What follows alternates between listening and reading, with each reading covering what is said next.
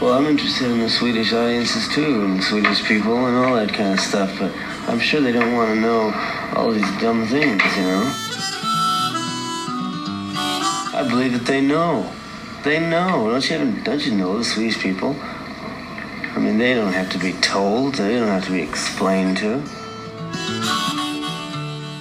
Välkomna till eh, Vi snackar Dylan, den svenska Dylan-podden. God said to Abraham, kill me a son. Abe said, man, you must be putting me on. God said, no. Abe say, why? God say, you can do what you want, babe, but the next time you see me coming, you better run. Well, Abe says, where do you want this killing done? God says, out on highway 61. Ja, det var första raderna i Highway 61 Revisited. Och idag så ska vi träffa Ingvar Örn. Välkommen till Vi snackar Dylan. Tack ska du ha Magnus. Ja. Det var så här att jag ringde till min eh, kompis Arne. För han är ju eh, nyckelharpist och lättviktsflygare. Så det tänkte jag det är en bra kombination för att snacka om Dylan. Men han slog ifrån sig. Han sa på sin gotländska, så sa han, då ska du snacka med den vandrande uppslagsboken i Askersund. Ingvar Örn. Så nu är det här Ingvar, jag väntar mig mycket av dig. Ja, tack Arne. hur, hur, kom du in på Dylan, Ingvar? Oh du Magnus, det är en lång historia. Eh, jag kan säga så här, jag är... Mm, första skivan jag köpte med Bob Dylan, det var 1965. Då var jag 14 år, jag född 51. Och det var The Freewheeling Bob Dylan som jag köpte via Svenska skivklubben som var så här postorderföretag där man kunde jag beställde den här LPn med Dylan och en EP med Animals, kommer jag ihåg, i första sändningen. Och sen var jag fast i Dylan. Okej, okay, så på den vägen är det. Du har inte, ja. haft, du har inte haft några perioder där du har släppt Dylan överhuvudtaget? Man säger, jag säger väl som många andra att man var väl lite less då kanske på den här perioden 80-tal, eh, men den här lite kristna perioden med de här Saved och eh, de här. Det var en liten tråkig period, men jag har alltid kommit tillbaka och han, han finns alltid hos mig, Bob Dylan. Och du föreläser om Dylan ja. och om alla andra ämnen också, förstår jag. Ja, jag har jobbat som lärare i hela mitt vuxna liv och eh, i svenska och SO-ämnen och eh, alltid varit... Och sen nu när jag gick i pension då för några år sedan, då, då kände jag ett liksom behov av att fortsätta och folkbilda så att säga, ut och berätta. Så jag, ja, jag, jag har väldigt udda eh, intressen och ämnen på mina föreläsningar. Jag håller på mycket med andra världskriget och förintelsen. Det är väl det som ligger mig varmt om hjärtat ut bland speciellt skolungdomar och, och även andra Eh, Eh, organisationer och föreläsare. Sen håller jag på mycket med hembygdsforskning, ortnamn, dialekter och den typen av eh, bygdekultur. Och sen har jag då Dylan som ett stort intresse som eh, går hem överallt. Vad, vad, hur går det där till, när du föreläser om Dylan?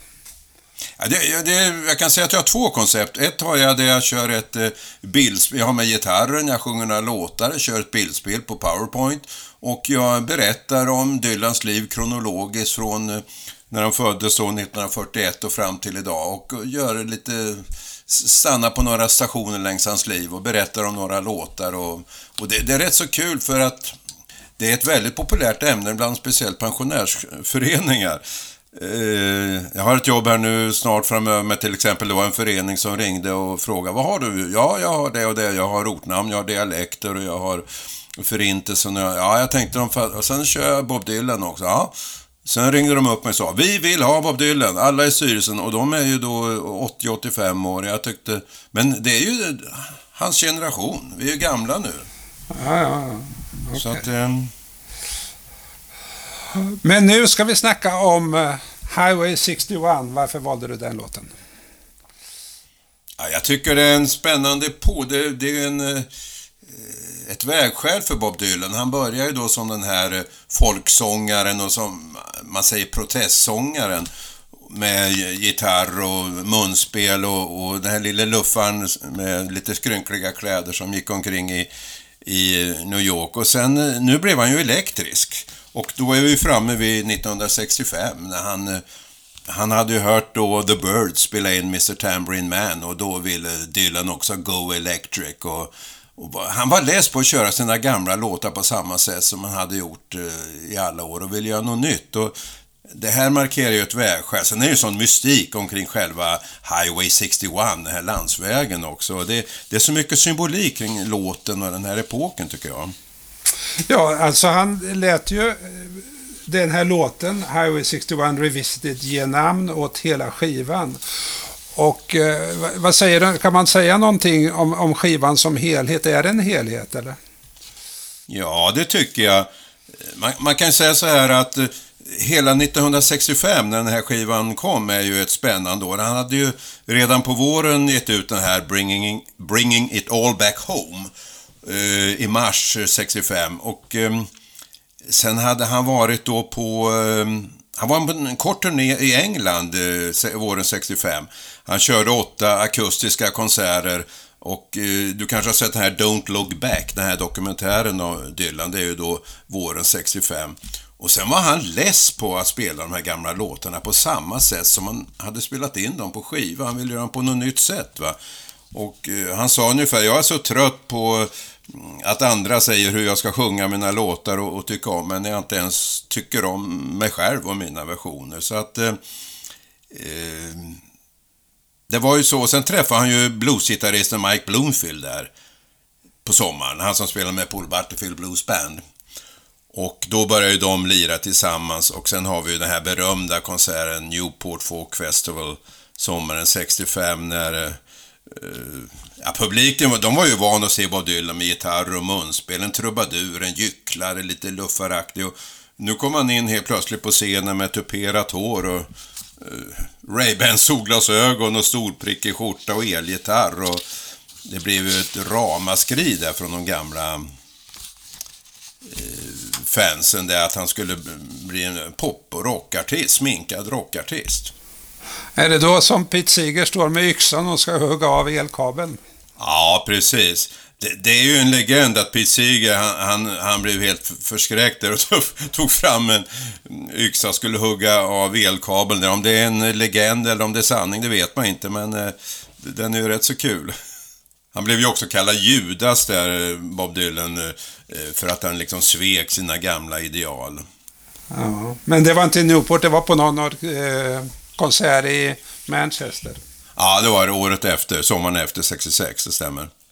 Okej, okay. vad va, va ska man säga mer om den här skivan? Alltså, Highway 61 är ju en landsväg eller ja, highway ja. helt enkelt.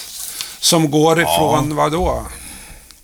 Ja, från början gick den ju, ja det beror på var man börjar. Normalt brukar man säga att den börjar nere i New Orleans och går upp till kanadensiska gränsen. Men för Dylan var det tvärtom. Det var det ju från, eh, från hans, från eh, Minnesota och ner till New Orleans. Det, man kan väl säga så här, det är en lång eh, nord-sydlig eh, amerikansk landsväg mellan New Orleans eh, i Louisiana och Wyoming i Minnesota. Den är drygt 200 mil lång. Och... Eh, jag vet, jag läste i hans Chronicles, eh, självbiografin, så skriver han liksom att eh, um, Highway 61 begins about where I came from, Duluth to be exact. Och sen säger han I'll, I always fail, uh, felt like I started on it, always had been on it and could go anywhere from it. Så att det är ju liksom, det är en legendarisk landsväg, Highway 61. Eh, precis som Route 66 är en annan sån där som går mer från Chicago till LA. Ja, och, och på, på, något sätt är ju de här... Eh, den är ju rätt berömd för Stones låt Route 66 som var stor på 60-talet. Men den, ja. den är ju motsatsen. Route 66 det är den vita leden som går från öst till väst. Ja, till, stämmer. Till Hollywood och som också Okies eh, typ Åke som under 30-talet flydde undan sandstormarna som... Ja, precis. Eh, och till Kalifornien då. Ja. Men, eh, Highway 61, det är den svarta leden. Det, det är där de eh, svarta från sydstaterna kommer norrut och söker jobb på bilfabrikerna. Ja, och för Dylan var det lite tvärtom. Han åkte söderut för att söka bluesens rötter nere i Louisiana och eh, det är så mycket spännande hållplatser längs eh, Highway 61. Alltså det är ju förbi Memphis till exempel med Elvis Graceland och Delta Bluesen och nere i Mississippi-deltat och New Orleans. Och, eh, den går ju till exempel förbi det här vägskälet där Robert Johnson sålde sin själ till djävulen för att kunna spela blues som ingen annan. Som Dylan var inspirerad av, av Robert Johnson då. Det här Crossroads.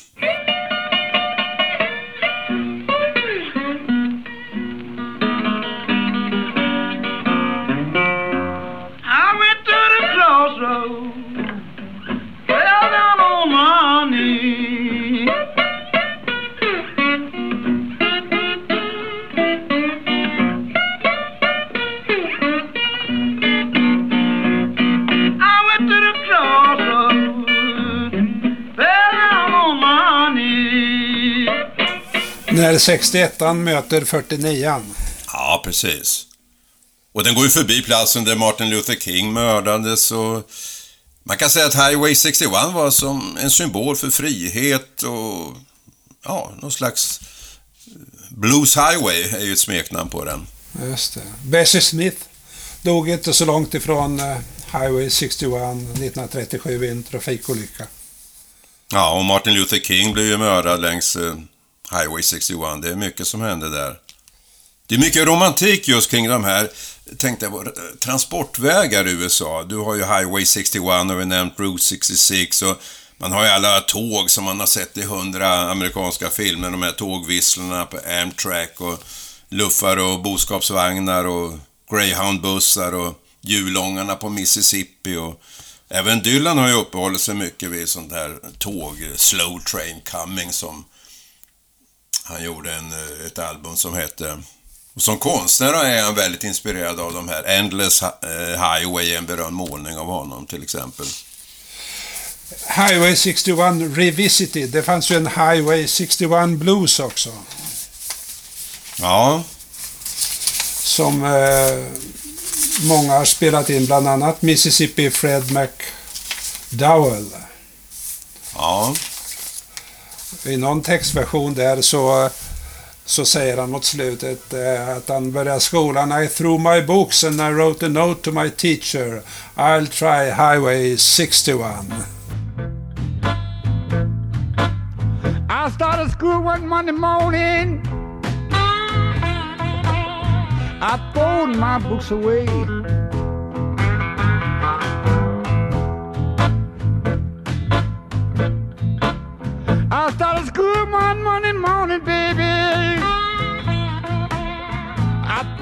My books away.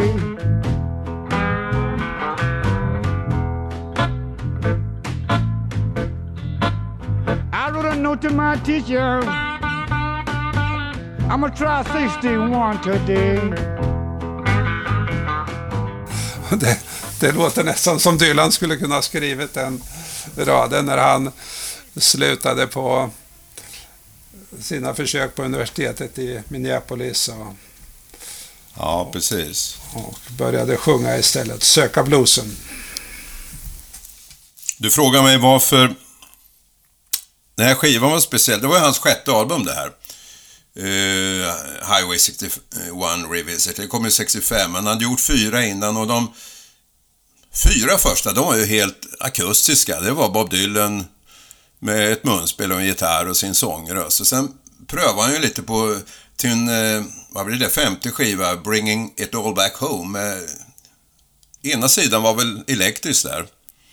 Och den här titeln, Bringing It All Back Home, har jag funderat lite på. Den, eh, jag tolkar som att han, han ville tillbaka från början, All Back Home. Han, Många tror ju liksom att Dylan, han började som en folksångare, men han, hans förebilder när han var ung grabb, det var ju Elvis och Little Richard och Chuck Berry.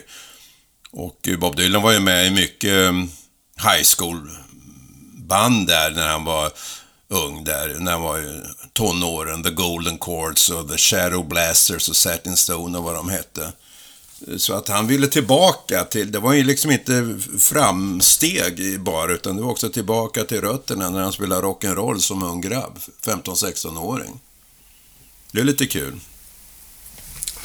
Ja, tillbaka till sina musikaliska rötter och samtidigt så är det ut och iväg mot framtiden i den här uh, Highway 61, eller hur? Det är vägen ut. Ja, det är det. Det är vägen ut för honom att lämna eh, det lilla inskränkta hemmet där uppe i, i Minnesota och komma ner till New York och träffa de andra musikerna och ner till bluesen. Så att det var ju vägen ut i frihet också såklart. Ska vi kika lite närmare på låten? Eh, först lite om, om det musikaliska. Alltså det musikaliska, jag, jag, kan ta lite om inspelningen här. Var, han hade ju alltså träffat Mike Bloomfield då, gitarristen, bluesgitarristen. Och sen en kille som heter Al Cooper, som är lite kul. Och um, det började egentligen med att han spelade in den här Like a Rolling Stone uh, i juni 65 med Tom Wilson som producent. Och den har ju en alldeles speciell historia som som jag inte kan se, ta nu, men det var ju Al Cooper gjorde en Frank Cup där när han satte sig vid Hammondorgeln och la den här berömda slingan som sen blev legendarisk.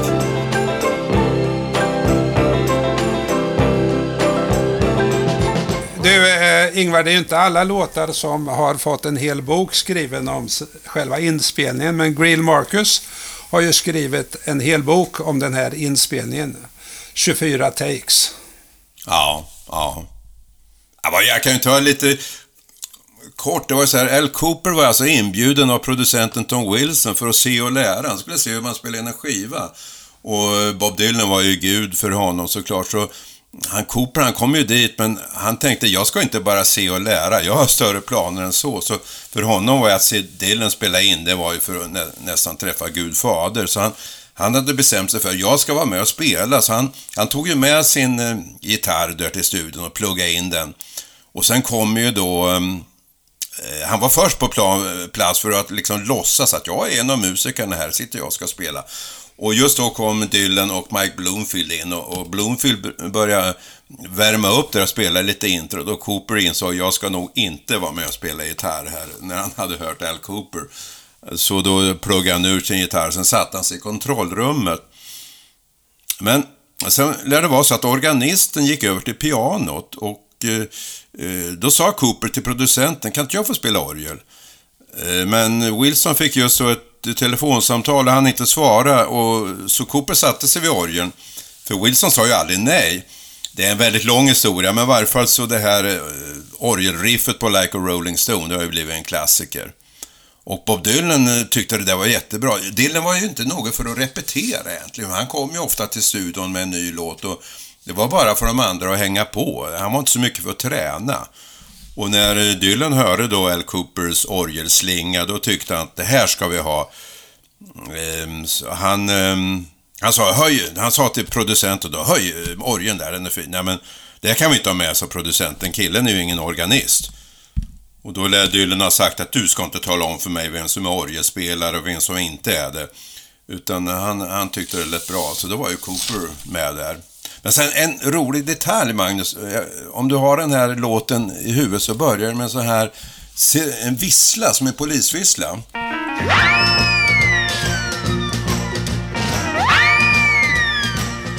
Och eh, det är mycket snickesnack och, och rykten kring det här, men det lär vara så att Al Cooper var lite ordningsman där också i studion, så han, eh, han hade en visselpipa, sån här sirenvissla, i en kedja runt halsen och sen hade han som uppgift att om någon skulle börja ta droger och börja knarka under inspelningen av Highway 61 så skulle Al Cooper blåsa den där för att liksom stoppa det. Stopp och belägg, nu spelar vi in musik här, nu ska vi inte sitta här och knarka. Och det där tyckte Bob lät himla kul, så han lånade visselpipan av Cooper och sen eh, lär han ha satt fast den vid sin munspelställning. Och sen blåste han då i intro till Highway 61 Revisited och det, det lät liksom som en polissiren längs Highway 61. Kan du, kan du härma ljudet? Nej, jag kan inte det, men... Någonting. Ja, wing, wing, lite. Och det är rätt roligt, för när jag innan vi började spela in där så tänkte jag, jag måste ta fram, så jag tog fram skiv, mitt gamla skivfodral från 65.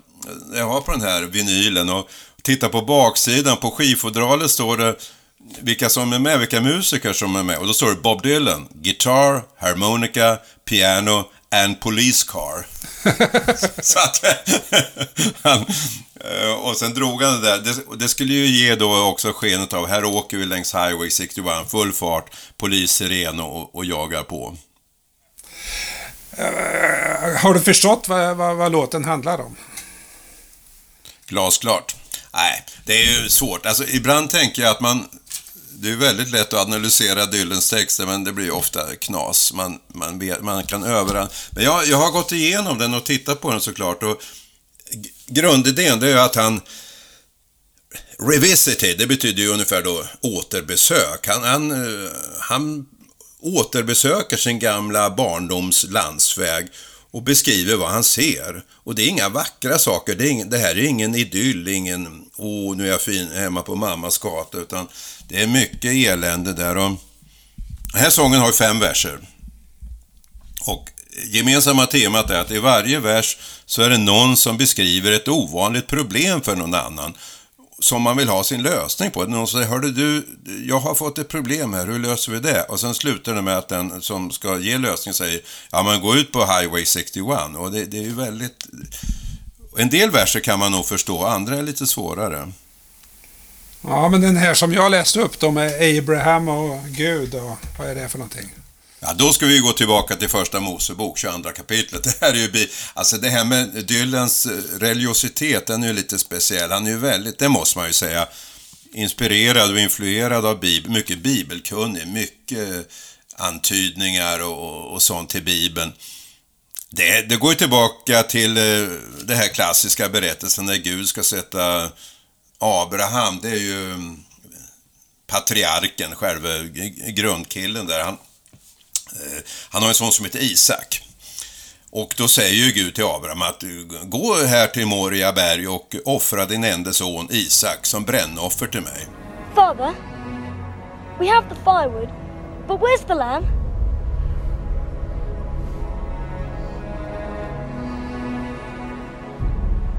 Lord will provide a sacrifice, my son. Och eh, Abraham säger, ja visst, det, så ska det bli.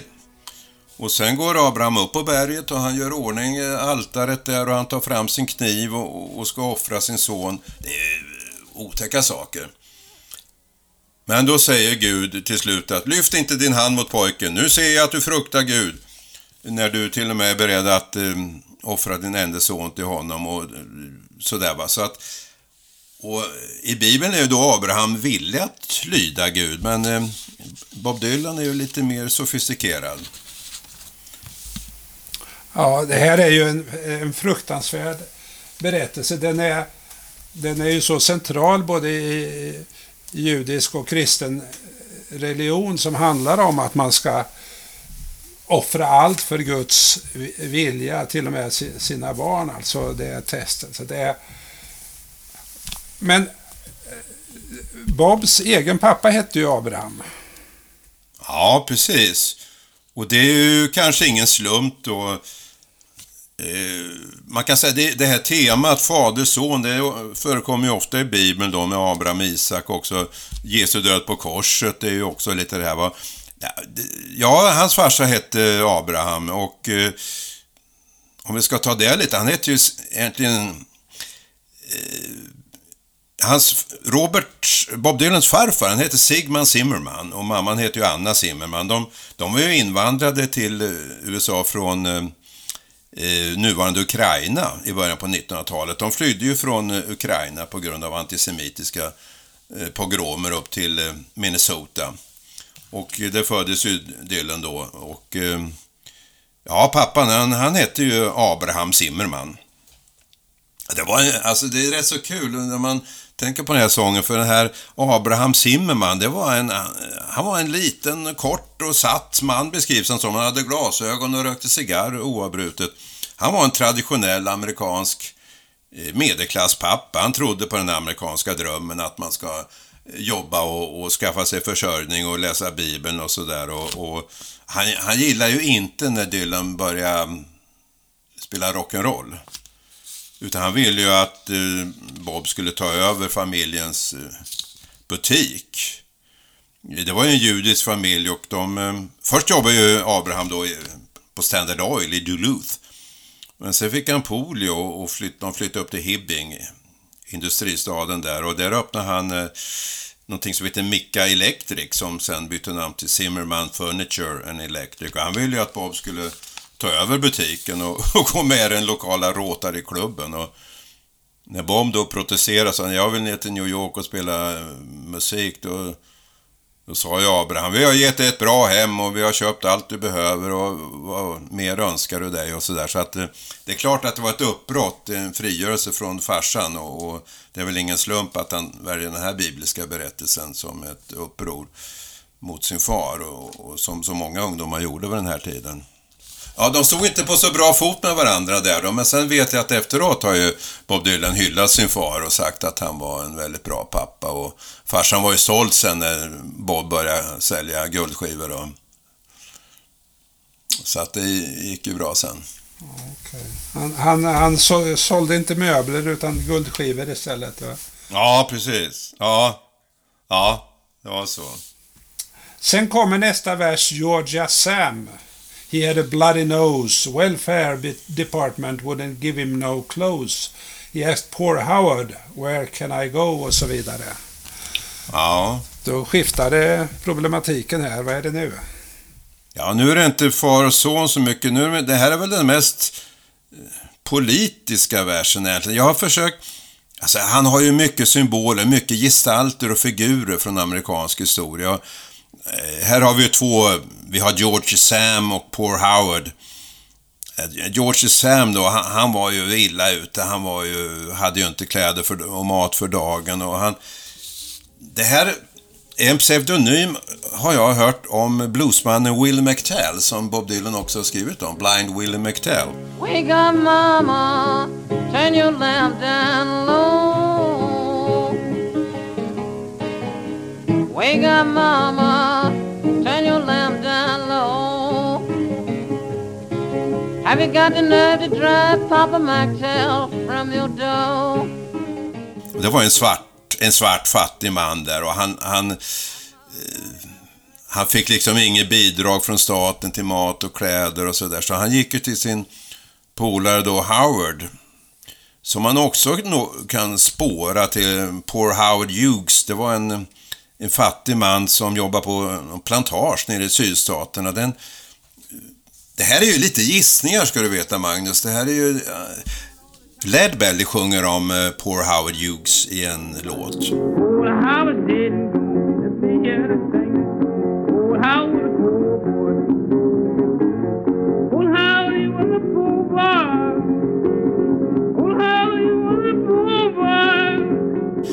Både George Sam och Howard Jones var ju, Howard Hughes var ju fattiga. Men eh, Howard var åtminstone vit, så han stod lite högre på statusstegen än vad George Sam gjorde som var svart. Alltså den där Poor Howard, den låten har ju sjungits in utav ganska många och det handlar om att han är död. Va?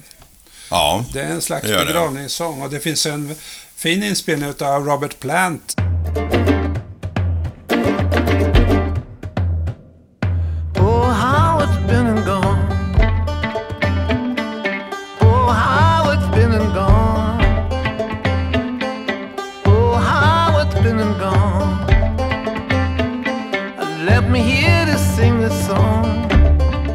Men alltså, och då går ju den här svarte mannen till den vite mannen. De är i samma läge egentligen och säger, vad ska jag göra? Och han förväntar sig lite hjälp då av, av eh, Howard, men eh, Howard han, eh, han ger sig med mobben som liksom förföljer George Sam och säger, ja men ger ut på Highway 61 då, så att...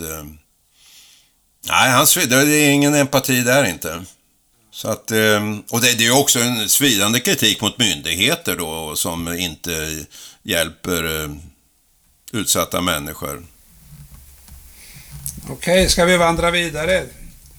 Well, Mac the Finger said to Louis the King, I got 40 red, white and blue shoestrings and a thousand telephones that don't ring och så vidare. Och de här vill han ju sälja men eh, han vet inte hur han ska göra och då får han rådet att eh, han ska gå ut på Highway 61. Där ordnar det sig. Allting ordnar sig på Highway 61. Ja, det här är en svårtolkad vers. Mac the Finger, jag har läst många analyser om det. En hänvisar till Bertolt Brecht och Mac the Knife, men en som jag tycker är lite, ja den kanske är övertolkad, men att Mac the Finger av någon anledning ska syfta på Brit Storbritanniens premiärminister i slutet på 50-talet, Harold Macmillan. den är långsökt, eller hur? Ja, det tycker jag. Nej men, nej, men du. Alltså, Bob var ju ihop i början på 60-talet med Sue Rottolo. Ja. Och hon jobbade med en pjäs som hette Brecht on Brecht. Och gjorde ja. dekor och fixade grejer till den där. Och det var ju en väldigt viktig pjäs som, som gick på Broadway. Och, och, och Bob var ju intresserad utav, utav Brecht på många sätt. Och, Verkligen. Och de, den mest eh, kända låten ifrån 12-skillingsoperan är ju Mac the Knife. Eh, och eh, den hade Louis Armstrong en världshit med kan man säga.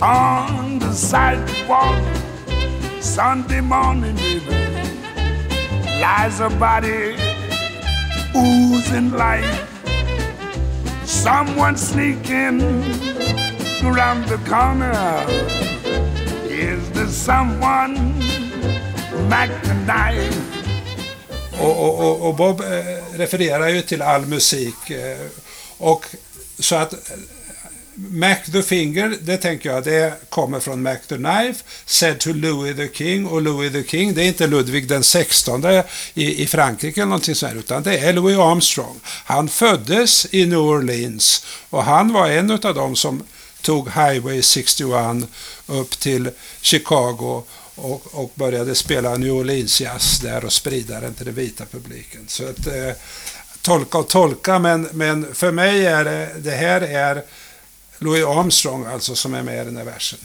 Ja, den är ju snygg. För den här europeiska analysen, den är ju verkligen långsökt, för enligt den så skulle då eh, Louis the King vara Frankrikes president Charles, Charles de Gaulle. Och att, att, det, att Harold Macmillan skulle ha ringt till Charles de Gaulle och sagt att det är upp och ner i England nu, det är revolter, det är Beatlesfeber och generationsbosättningar. Hur kan ni ha det så långt i Frankrike? Och sen hade han, det är så sjukt tänkt, han hade 40 skosnören och 1000 tysta telefoner som han inte kunde bli av med. Och fick då rådet att ah, gå ut på Highway 61 och göra av med dem där. Och att de tysta telefonerna då skulle symbolisera kontaktsvårigheter, att inte generationer kan prata med varandra. Så att... Nu kan man förstå att Bob ibland blev, blev eh, irriterad på alla uttolkare, va? Eh... Ja, visst. Och, och, du, nästa vers är ännu värre. han, han, har ju i någon scenlåt eh, eh, Research has gone berserk, too much paperwork. Ja, ja. Ja, visst. Okej, okay. då, då, går vi vidare till fjärde versen här nu. Den är ännu ja, värre. Men du, den, ja, den är ju sjuk. Där är det ju siffror, siffror, siffror. Det är ju the fifth daughter och the twelfth night och the first father och second mother och seventh son. Och eh, alltså var det ungefär, det är helt surrealistiskt där. Det är ju alltså då en femte dotter på den tolfte natten som går till farsan och säger min hudfärg är så vit och vad ska jag göra? Ja men det har du rätt, det kom hit till ljuset, ja det ser jag. Och låt mig berätta det för den andra mamman och, och sen eh, mamma, den andra mamman ut med den sjunde sonen och eh, de är båda ute på eh, Highway 61. Så att han leker ju med siffror här och en analys jag har hört är att det här skulle vara någon också någon biblisk sak, att First Father skulle vara återigen Abraham då, som den första patriarken. Och, och han, att han raljerar lite med Gamla Testamentets uppräkning av släkttavlor och första, andra, och sjunde och tolfte och hit och dit. Men sen ja. tänkte jag, jag var inte nöjd med så sen... Bob Dylan är beläsen måste man säga. Vi pratade om Brecht nyss, han är också väldigt inspirerad av Shakespeare, det vet vi. Och tittar man då på um, The Twelfth Night, det är ju titeln på trettondagsafton, komedin av Shakespeare. Och um, det kan också syfta på ett bibelställe av Hesekiel i Gamla Testamentet som är en ständig uppräkning av alla första och tredje och sjunde och tolfte saker. Så att, eh, men du, den mest sjuka analysen, jag har verkligen försökt gå till botten med det här, som jag läser på nätet som ligger på, på YouTube i två långa avsnitt, det är när en, en analytiker helt seriöst påstår att den här versen handlar om Black Sox-skandalen 1919, alltså en spelskandal inom professionell amerikansk baseball. en spelare i Chicago White Sox skulle ha fått pengar för att eh, se till att laget förlorar mot Cincinnati Reds. Så att, alltså, analyserna spretar åt hundra håll. Men eh, Bob sa ju i sin berömda intervju med Claes Buling, eh, när eh, han kollade ju bort eh, Claes Buling, eh, det här är ju 1966 tror jag, eh, så han eh, inte hittar hem. Men då säger han ju My songs are mathematical songs. Och det har han ju pratat flera gånger om, ja. att, att det är mathematical songs. Så, och, och, vad det där betyder kan man ju också undra, men att han, han är intresserad av talmystik, det tror jag faktiskt på allvar. Och, och här är han ju inne i att, att dribbla med siffror. Men men min huvudgrej här, som jag tror att det har gått till när han skrivit den, det är så här, han behöver ett rim på Highway 61. Jag är övertygad om att han skriver sina låtar väldigt mycket med du vet, punchline, den har han klar, Highway 61, sen ska han ha, ha, ha rim till det och så dyker det upp The Seventh Sun för honom. Och ja. The Seventh Sun är ju en berömd blueslåt också. När jag hörde den i början på 60-talet så var det Mose Allisons version. Har du hört den? Det är en fantastisk... Eh, Mose Allison är ju jazzpianist ja, och bluesångare. Parchment Farm tänker jag på då. Ja, ja, men det är ju de två. Det är ju hans ja, det är de. Ja. I'm the one, I'm the one, I'm the one they call the seven son. I can tell your future it will come to pass. I can do things for you, make your heart feel glad. Look in the sky, predict the rain. I can tell when a woman's got another man. I'm the one. Yes, I'm the one. I'm the one, I'm the one, the one they call the seventh son. Och sen Och sen bygger han ut det med sjunde sonen och där finns ju just Bibeln, alltså att David var sjunde sonen till sin far och Salomo var sjunde sonen till David. Och det finns den här idén om att den sjunde sonen är den som kan göra underverk, som kan se in i framtiden och allting. Och för mig så resonerar ju det här till Dylan som vid det här laget anses ju vara den sjunde sonen, alltså han får ju sådana projektioner på sig att han kan allt. Han kan, han kan uttala sig om världspolitik och allting och han försöker skaka av sig det där. Mm. Så, och, och, så, så då kommer det här med sjunde sonen och sen så leker han med siffror och med ord och så kommer trettondagsafton in och och så första fadern, och det, där är han ju tillbaks till första versen va, med God said to Abraham. För, ja, för, the first father, det skulle kunna vara Abraham, men det skulle också kunna vara Gud. Ja, ja. ja visst är det så. Och sen, sen ska man ju komma ihåg att under den här perioden, 65, så det var ju, här skulle Al Cooper behövt vara med och, blåsa sin polisvissla skulle jag vilja säga. För här var det mycket droger, vet du. Jag vet att Marion Faithful var det väl som sa i den här filmen Don't Look Back att eh, de var så höga på amfetamin hela gänget här, Donovan och Bob Dylan och, och de här, så att eh, de talar i tungor, vet jag, hon använder något uttryck. Så att eh, det här kan ju vara... Det är ju inte säkert allting betyder någonting, utan det kan ju vara textrader som bara kommer till i någon slags rus. Men det vet man ju inte. Ja, jag håller inte med dig där. Alltså jag, jag, oavsett vilken typ av inre eller yttre berusning en, en skapande konstnär är så, så är det ändå intressant att fundera hur hänger det ihop? Och alltså det är ju två nivåer.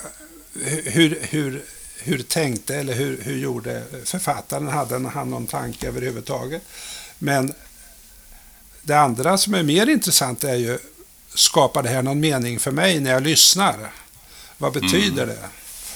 Ja. Och, och det är ju rätt typiskt nu när vi sitter så här och petar så blir det på ett helt annat sätt. Men när man hör den här spelar den på högsta volym på en grammofon för första gången, då, då hör man det på ett helt annat sätt. Då hör man den där polisvisslan, då hör man trycket, då hör man rytmen, då hör man den där fräna rösten och då känner man här är någonting annorlunda, här är någonting på gång, här vill jag vara med. Ha? Ja. Det är ju som en galopperande häst, hela låten. Det är någon slags, vad ska vi kalla en boogie-woogie blues nästan som travar fram och sen den här polisvisslan och längs Highway 61 och det händer massa konstiga saker. Eh, men visst har han väl något budskap, men det är också märkligt, det är också myten om Dylan att han är så hemlig och inte gärna vill prata om själv vad det betyder. Och... Men det är kul att peta. Sista versen så börjar det med The Roving Gambler. He was very Ja. bored. He was trying to create a next world war. Och här, alltså Roving Gambler är ju också en, en, en gammal känd eh, blueslåt som många har spelat in. Mm. Så det är genomgående. Han, han dyker upp här och där och där till sina musikreferenser som, so- som stöder det här att eh, Highway 61 det är the blues highway. Va? Men sen kommer den här hårda vers. He was trying to create a next world war. Och, och, och där tänker jag i alla fall att det här är på ett sätt den tidiga Dylan men också den, den förändrade Dylan. Här är han han konstaterar på något sätt cyniskt att allt håller på att gå åt helsike ungefär men han har ingen idé om att man kan förändra det. Eller hur ser du det? Ja, eh, The Rowan Gambler. Man tänker ju att, att det är någon slags djävulsgestalt också. Att han, han var uttråkad och han, han... Kan man tro att det här utspelas under kalla kriget ändå? Han, om vi tittar på låten i helhet, det är mycket bibliska referenser. Det är ju Abraham och Isak här och det är ju eh, litterära, det är Brecht och det är Shakespeare. Och det är ju också då eh, blues, mycket bluesmusiker som du säger och, och här, här har vi ju lite nutid när låten skrevs alltså med han ville starta ett tredje världskrig. Djävulen. Eh, och han, då hittade han ju en promotor som skulle hjälpa honom med det. Han sa, jag har aldrig gjort det här förut, hur ska jag göra för att... Ja men det, det är lugnt, säger promotorn då. Det, det ordnar jag, det fixar jag. Det är bara att du sätter ut lite åskådarläktare ungefär vid vägkanten i solskenet så kan folk sitta och titta på när tredje världskriget börjar på Highway 61. Ungefär som Tänk på under an- amerikanska inbördeskriget när man hade publikplatser på slagfälten och folk satt och tittade. En väldigt cynisk vers egentligen. Är det sant? Var det så verkligen? Ja, visst var det så. Inbördeskriget där 1861-65, då hade man ju folk gick, det har jag i varje fall läst om att folk gick ut med picknickkorgar och uppklädda och satte sig i solskenet på en filt och tittade på när nordstatstrupper och sydstatstrupper drabbade samman. Och det här är ju väldigt... Eh, ja, jag, jag ser en liten sån parallell här. Och... Eh, ja, vem den här promotorn är då? Ja, det är någon som kan ordna allting och fixa det på ett lätt sätt. Men visst är det en häftig sång. Och den är ju... Ja, den travar ju på alltså. Det är ju fart i den här låten. Highway 61 Revisited, det måste man ju säga. Du, Men, eh, Bob sa eh, när han hade spelat in den här att eh, jag kommer aldrig att göra någon lika bra skiva som den här. Hur, Nej, hur, ja. hur ser du på helheten? Ja, jag, jag alltså det finns ju två av de bästa låtarna Dylan har gjort överhuvudtaget finns ju på den här skivan. Like a Rolling Stone som jag håller som den främsta och det är väl de flesta Dylan-nördar. um, som är väldigt bra där. Och sen har ju Desolation Road och den långa. Annars är, jag, jag ty, kan tycka den är lite skränig och lite Det är klart det är skönt att höra Mike Bloomfield och Al Cooper och den är välproducerad men jag är ju svårt förtjust jag, jag, jag gillar ju Dylans första skiva, Freewheeling, men alltså vilka skivor man gillar med Bob Dylan, det har ju så mycket med att göra vilket skede man var i livet just då när de kom. Det är svårt att bedöma dem rent objektivt musikaliskt, hur bra är den här? Så att Freewheeling, det är väl den skiva hela mitt liv jag har spelat med. Sen är jag väldigt förtjust i till exempel de här eh, typ Street Legal som är kanske en liten udda favorit. Okej. Som jag tycker, och sen tycker jag han om skivorna som har, det finns en, en serie skivor som jag har lite svårt för. Det är de här Frank Sinatra-skivorna som kom här på 2015, 16, 17. De eh, lyssnar jag inte ofta på, ska jag säga. Okej. Nej. Jag gillar dem. Men du, Ja. eh, vi kanske ska runda av det här, eh, Ja, Ingvar. Och eh, vad säger du, ska vi ta en tur eh, till Highway 61? Vore inte det trevligt? det vore jättekul att åka hela vägen ner till New Orleans. Ja, jag tror det. Jag ser fram emot det. Vi tar med hela Vi snackar Dillen-gänget och åker Ja, Highway ja, ja, vi 61. hyr en buss. Vi hyr en buss. Ja, det gör vi. Jag, tar med, jag ordnar en visselpipa, Magnus. det är bra. Tack Ifall någon skulle öppna en pilsner. Tack ska du ha. Ha det bra. Tack ska du ha. Hej. Hej.